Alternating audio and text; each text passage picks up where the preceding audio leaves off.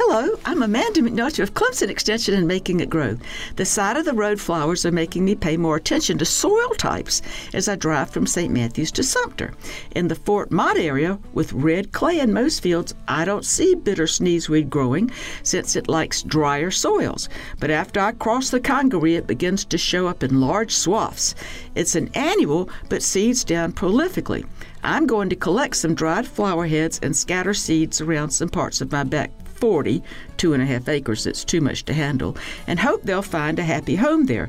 It will be drier than normal because I'm putting down cardboard to try to block one large area where there's a carpet of chamber bitter, aka gripeweed.